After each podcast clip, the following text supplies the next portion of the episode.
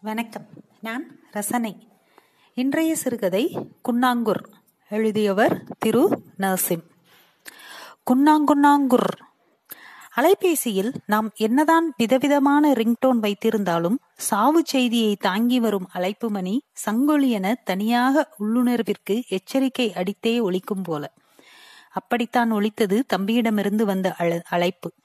மணி இரவு பதினொன்றை நெருங்கும் வேலை என்பதால் சற்றே தயக்கத்துடன் தான் எடுத்தேன். என் குரலுக்கு காத்திராமல் சொன்னான் நம்ம குன்னாங்கூர் போயிட்டான்டா. என் மௌனம் உணர்ந்தவனாய் அவனே நேத்து கூட சாக்கடை சண்டைன்னு தெருவையே அலற வச்சுக்கிட்டு இருந்தான். அதுக்காக நீ கிளம்பிராத. இப்பதானே வந்துட்டு போன. சும்மா தகவல் சொல்லலாம்னு தான். குன்னாங்குன்னாங்குர் என யார் காதில் எப்போது கத்தப்போகிறான் என எவனுக்கும் தெரியாது என்பதால் அவன் பக்கத்திலேயே போக மாட்டார்கள். அவனை பற்றி அறிந்த என் தெருக்காரர்கள். ஐம்பது வயது முரட்டு ஆள் அப்படி கத்தினால் தாங்குமா காது ஜவ்வு? அதை அறியாதவர்களும் அவன் அருகில் போக முடியாத அளவிற்குத்தான் அவன் தோற்றமும் இருக்கும். அவன் பைத்திய மனநிலையை சாதகமாக்கி ஐம்பது வயதுக்காரரை அவன் இவன் என்று சொல்கிறேனே இதுதான் அவன் நிலை. கித்தான் சாக்குகளை கண்டால் விடமாட்டான். எடுத்துக்கொண்டு ஓடி அதை கத்தரித்து பனியன் போல மாட்டிக்கொள்வான். ரெயின்கோட் போல சணல் சாக்கை தலையில் போர்த்தி கொண்டு அவனுடைய இரண்டு எருமை மாடுகளை மேய்ச்சலுக்கு ஓட்டிச் செல்லும் அழகை மிக சரியாக காலை ஒன்பது மணிக்கு பார்க்கலாம். யார் வீட்டிலிருந்தாவது தூக்கி எரியப்பட்ட கேன்வாஸ் ஷூக்களை மாட்டின் கால்களில் மாட்டிவிட்டு இருப்பான். மாட்டின் கொம்பில் அவன் மதிய உணவு தூக்குச்சட்டி தொங்கிக் கொண்டிருக்கும். வாலில் குஞ்சலம் கட்டிவிட்டு இருப்பான். அநேகமாய் தென்னகத்திற்கு அந்த காலத்திலேயே பெர்முடாஸை அறிமுகப்படுத்தியவனும் அவனாகத்தான் இருக்கும். போலவே கார்ப்பரேட் ஐடி கலாச்சாரத்தையும் அவன் அன்றே வெற்றிகரமாக செயல்படுத்தி இருந்தான் சிறிய அட்டையில் மாட்டின் பெயர் நம்பர் ஒன்னு அல்லது இரண்டு. மாடுகள் அதிகம் சேர்ந்து இந்த எம்ப்ளாயி நம்பர் இரண்டு இலக்கம் ஆகும் என்று நம்பினான். உரிமையாளர் என அவன் பெயர் விலாசம் எழுதி அதை மாட்டின் மணியில் கட்டிவிட்டு இருப்பான் பழைய பேண்ட்டுகளை பாத்திர கடற்காரர்களிடம் போய் வாங்கி வந்து அதை முட்டிக்கு சற்று மேல்வரை வெட்டி டவுசர் போல் போட்டுக்கொண்டு சில்லு சிதறியதால் குப்பையில் தூக்கி வீசப்பட்ட குளிர்கண்ணாடியை மாட்டிக்கொண்டு மாடுகள் சகிதம் நடந்து போனான் என்றால் கம்பரின் கோலம்கான் படலம் தோற்றுவிடும். களி பேங்க் ஆபீசர் கூட இப்படி டான்னு இருக்க முடியாதுரா என தெருவில் யாராவது சொல்கிறார்கள் என்றால் மணி மிகச் சரியாக மாலை ஆறு. மேய்ச்சல் மாடுகளை கூட்டிக் கொண்டு திரும்புகிறான் என்று அர்த்தம்.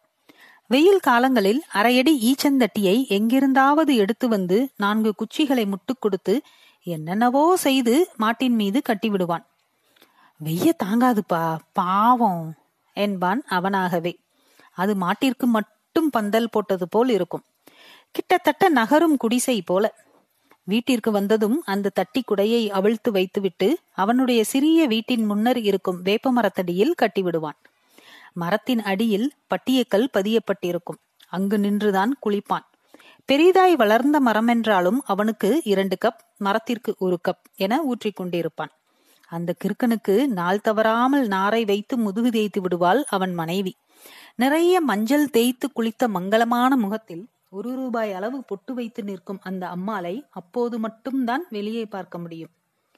ஏழு ஏழரை வாக்கில் தெருமுக்கில் இருக்கும் சைக்கிள் கடையில் நாங்கள் அமர்ந்திருக்க மெல்ல அங்க வருவான். பளிச்சென வெயிலில் காயப்போட்டிருந்த வேறு கித்தான் சாக்கை அணிந்திருப்பான். உரப்படி வாடை மெல்ல பரவும். எல்லோரும் காதுகளை பொத்திக் கொள்வோம். சிரித்துக்கொண்டே எங்களை கடந்து போவான். சற்று நேரத்திலெல்லாம் குன்னாங்குன்னாங்குர் என்ற சத்தம் மெலிதாக ஒலிக்கும். எவன் காதையோ பதம் பார்த்திருக்கிறான் என சிரித்துக் கொள்வோம். அவன் எவ்வளவிற்கு எவ்வளவு பேசாமல் மௌனமாகவே இருக்கிறானோ அதற்கு நேர் எதிராக திடீரென கிளம்பி விடுவான் ஒரு சில நாட்களில். அப்போதெல்லாம் பேச்சு என்றால் சாதாரண பேச்சல்ல. அகர முதல எழுத்தெல்லாம் என்று இழுத்து வானரங்கள் கனி கொடுத்து மந்தியோடு கொஞ்சும் ஆஹா என்பான்.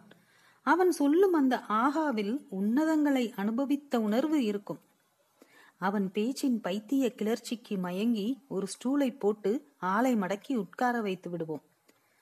ஏயா குர்ரு அந்த காலத்திலேயே ஹீரோ கணக்கா ஐத்தைய புரட்சி கல்யாணம் பண்ணி தூக்குன ஆளாம்லையா நீயே?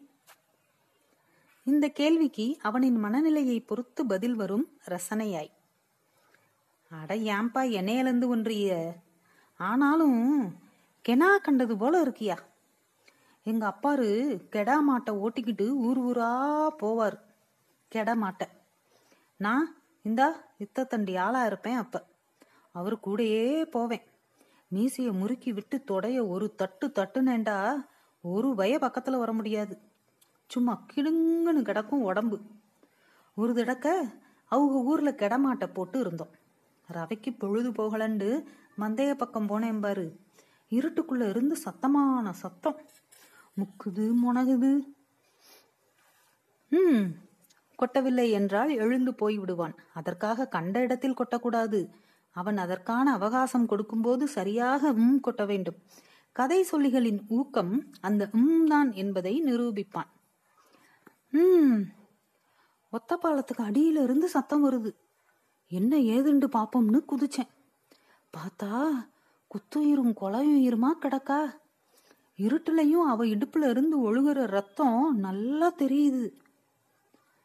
ம் பச்சை ரத்தத்தோட பிசுபிசுப்ப மனுஷ உடல்ல தொட்டு பாக்குற கொடுமை இருக்கே. ஆகாதுரா சாமி. என்னாடி அம்மா ஆச்சுன்றேன்? ம் ஒருத்தன்னு சொல்லி கூட்டு வந்துட்டு மலமாடு கணக்கா ஆறு ஏழு கஞ்சா கிராக்கிய இப்படி பண்ணிப்புட்டு காசும் கொடுக்காம போயிட்டானுங்க. வயிற்றுக்கு தானடா பண்றோம். சொகுசுக்கான்னு முக்கி முனகி பேசுறா. ஒவ்வொரு முறையும் கூட்டத்தில் ஒருவருக்கு இந்நிகழ்வு அதிர்வை தரும். நீ கடைய விரிச்சா அப்படித்தான். வவுத்து பொழப்புக்கு இதைத்தானா செய்வாக பொம்பளைய அட போயா உன்னைய மாதிரி ஆயிரம் பேர் பேசுவான். கடைசியில என்ன பண்ணுவ? நீயும் ஒதுங்கிட்டு போவ.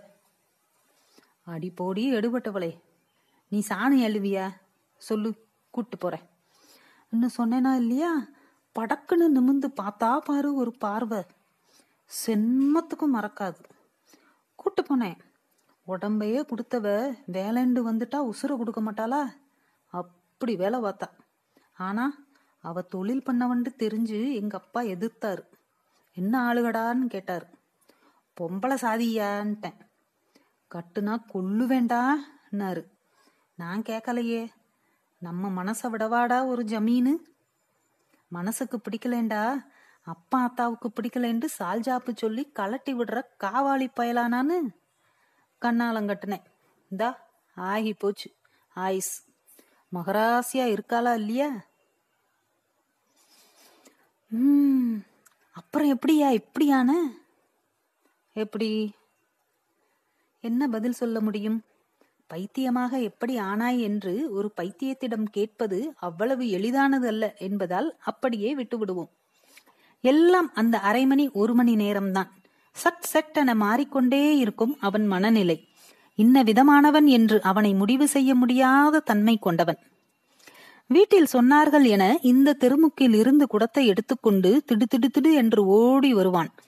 குழாயடி தண்ணீர் நிரம்பியதும் அவன் உடலில் இருந்து அரையடி முன்னால் தள்ளி அந்த குடத்தை பிடித்துக்கொண்டு சற்றை முன்னோக்கி வளைந்து திடுதிடுவென ஓட்டமும் நடையுமாக வீட்டிற்கு முன்னர் வந்து இறக்கி வைக்காமல் தடாலென போட்டு விடுவான் குடம் உடைந்து போகும். சூடா இருக்குப்பா தண்ணி என்பான் கையை உதறிக்கொண்டே. அவன் தெருவில் எங்கு நின்றாலும் அங்கிருக்கும் தெரு முக்கியஸ்தர்கள் அவனை விரட்டி விடுவார்கள். காதை பொத்திக்கொண்டே கிறுக்கு பயலே. போட்ட என்ன ஒண்ணு? போறியா இல்லையாடா? கையில் இருக்கும் குச்சியை ஆட்டி அடிப்பது போல் பாவனையில் அவர்கள் அதட்டும் வீர வசனத்தை கேட்டு ஓடுவான். பாவமாயிருக்கும் ஒரு முறை போஸ்ட் மாஸ்டர் வரதராஜன் வீட்டின் முன் போலீஸ் ஜீப். தெரு ஆட்கள் பதறி கூடினோம் ஒருவன் தன் வாழ்நாளில் எந்த ஒரு சிறு தவறும் செய்யாமல் வாழ்பவனாக இருந்தாலும் போலீஸ் என்ற சொல்லை கேட்ட மாத்திரத்தில் தொற்றிக்கொள்ளும் பயமும் பதற்றமும் எனக்கு எப்போதுமே ஆச்சரியம் தரக்கூடிய ஒன்று. காலம் காலமாக மனதினுள் கடத்தப்பட்ட பயம் அது என்றெல்லாம் யோசித்துக் கொண்டே சற்று பயத்துடன் பம்மி நின்று கொண்டிருந்தேன். ஆபீசர் வீடே என்று. ஆபீசர் வீடு என்றே எங்களால் அழைக்கப்பட்ட வீட்டிலிருந்து வெளிப்பட்ட வரதராஜன் இறுகிய முகத்துடன் வெளிப்பட்டார். சட்டென்று விஷயம் பரவியது. அதாவது அவரின் மகள் யாரையோ காதலித்திருக்கிறாள். இவர் சம்மதிக்கவில்லை என்றதும் ஸ்டேஷனில் வைத்து திருமணம் செய்து கொண்டு விட்டாளாம். சமரசம் பேச வந்த இன்ஸ்பெக்டரிடமும் ஊர்க்காரர்களிடமும் தன் நிலையை விளக்கும் விதமாக தடாலென ஒருவாளி தண்ணீரை எடுத்து நடுவாசலில் நின்று தலையில் ஊற்றிக்கொண்டு விட்டு உள்ளே போய்விட்டார். எங்களுக்கா? காத்திருந்தவன் பொண்டாட்டியே நேத்து வந்தவன் ஓட்டி கொண்டு போய்விட்டானே? என்ற வெறுப்பு ஒருபுறம். ச்சே! எப்பேற்பட்ட பெரிய மனிதர்! இப்படி தலை குனிந்து கொண்டாரே என்ற பச்சாதாபம் மறுபுறம் என நின்றிருந்தோம். குன்னாங்கூர் என்ன செய்தான் தெரியுமா? ஒரே நொடிதான். எங்கோ ஓடியவன் பண ஓலையை மடக்கி மடக்கி எல்லோர் கையிலும் திணித்து பதநீரை அதில் ஊற்றி கொடுத்து கொண்டே குன்னாங்குன்னாங்குர் என கத்தி நம்ம திரு பொம்பளப்புல கண்ணாலம்பா என்று எல்லோரையும் மகிழ்ச்சியான மனநிலைக்கு மாற்றிவிட்டான். அதன் பிறகு திருக்காரர்கள் மெல்ல மெல்ல பேசி அன்று இரவில் ஆபீசரை சமாதானப்படுத்தி சேர்த்து வைத்தார்கள்.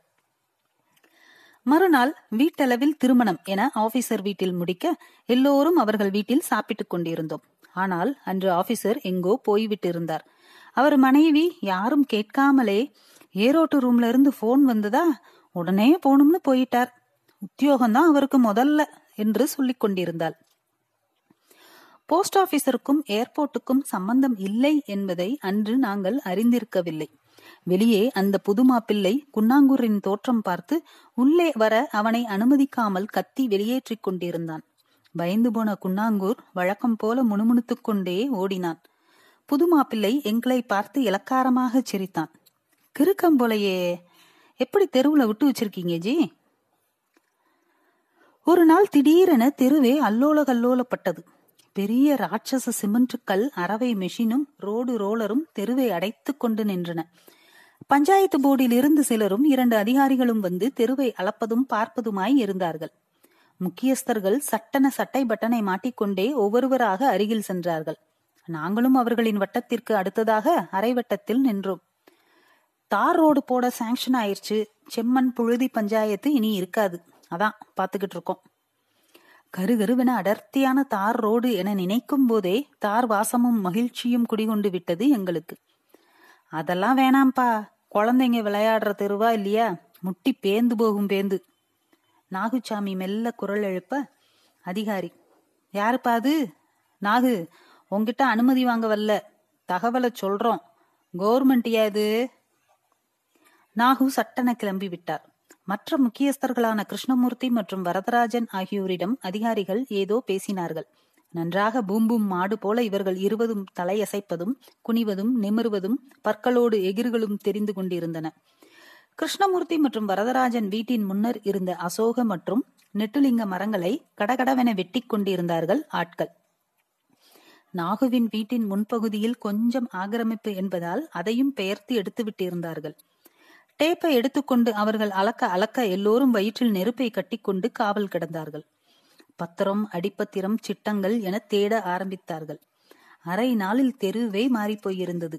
சம்மர் கிராஃப் என்ற பெயரில் கரச்சாமண்டையாக அடித்து விடுவார்களே அது போல ஆகிவிட்டது.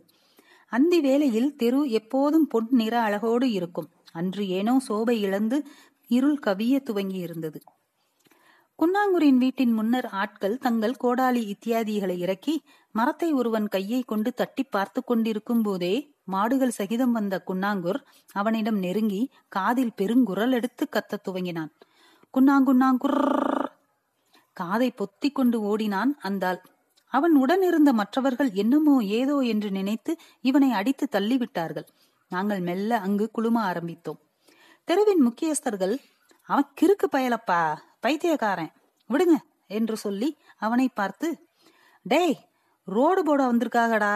அந்த பக்கம் போ என வழக்கம் போல குச்சியை காட்ட எழுந்தவன் மாடு கட்டும் சங்கிலியை கையில் எடுத்து எல்லோரையும் சகட்டு மெனிக்கு விரட்டத் துவங்கினான். ஒருவனுக்கு விழுந்த அடியில் முதுகு சதை பீந்து போனது. இரவு முழுவதும் மரத்திற்கு அடியில் அமர்ந்திருந்தான். அதிகாலையில் எங்கிருந்தோ வைக்கோலை எடுத்து வந்தவன் மாடுகளுக்கு போட்டுவிட்டு மரத்தை விட்டு அகலவில்லை. ஊர் தலைவர் திருக்காரர்கள் என எவ்வளவோ முயன்றும் அவன் மூர்க்கம் அகலவே இல்லை. பைத்தியக்காரத்தாயலி கொல்ல போறேன் பாரு என்ற வரதராஜனை பார்த்து சிரி சிரி என்று சிரித்தான்.